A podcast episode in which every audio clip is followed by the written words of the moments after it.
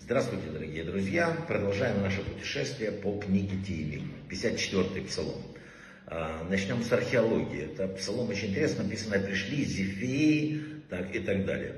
А, это один из тех редких псалмов, которые подтверждены там, антикварными находками и всем остальным. Сегодня название Зив носит деревня, расположенная в 7 километров южнее Хеврона. И рядом есть холм такой, холм Зив. И здесь, по данным археологии, находился город, жители которого упоминается в 54 вот, главе Тигелим. Э, кстати, просто уже так, в Талмуде упоминается два шхазифин, то есть густой, очень густой зивский мед.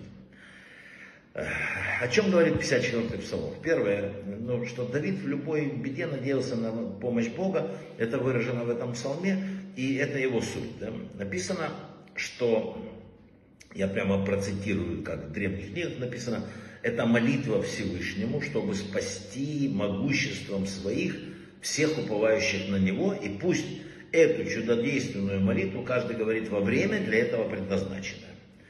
Теперь будем идти дальше. Написано, что это уникальный псалом от уныния и отчаяния. Когда у человека ну, кончается какой-то внутренней силы, какое-то терпение, читай 54-й псалом.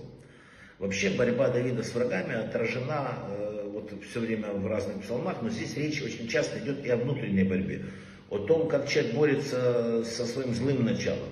Давид очень много работал над собой, поэтому написано, если хочешь помощи от врага, читай этот псалом. И даже вот написано, нельзя мстить, э, заниматься мщением. Ты читай псалом, а Бог все сделает за тебя. Что еще написано в древних книгах, когда человек хочет спрятаться э, от врагов или вообще укрыться, и чтобы 15 раз надо читать этот псалом, и происходят чудесные вещи. Ну вот все, что есть по 54-му псалму. Брахава и слаха.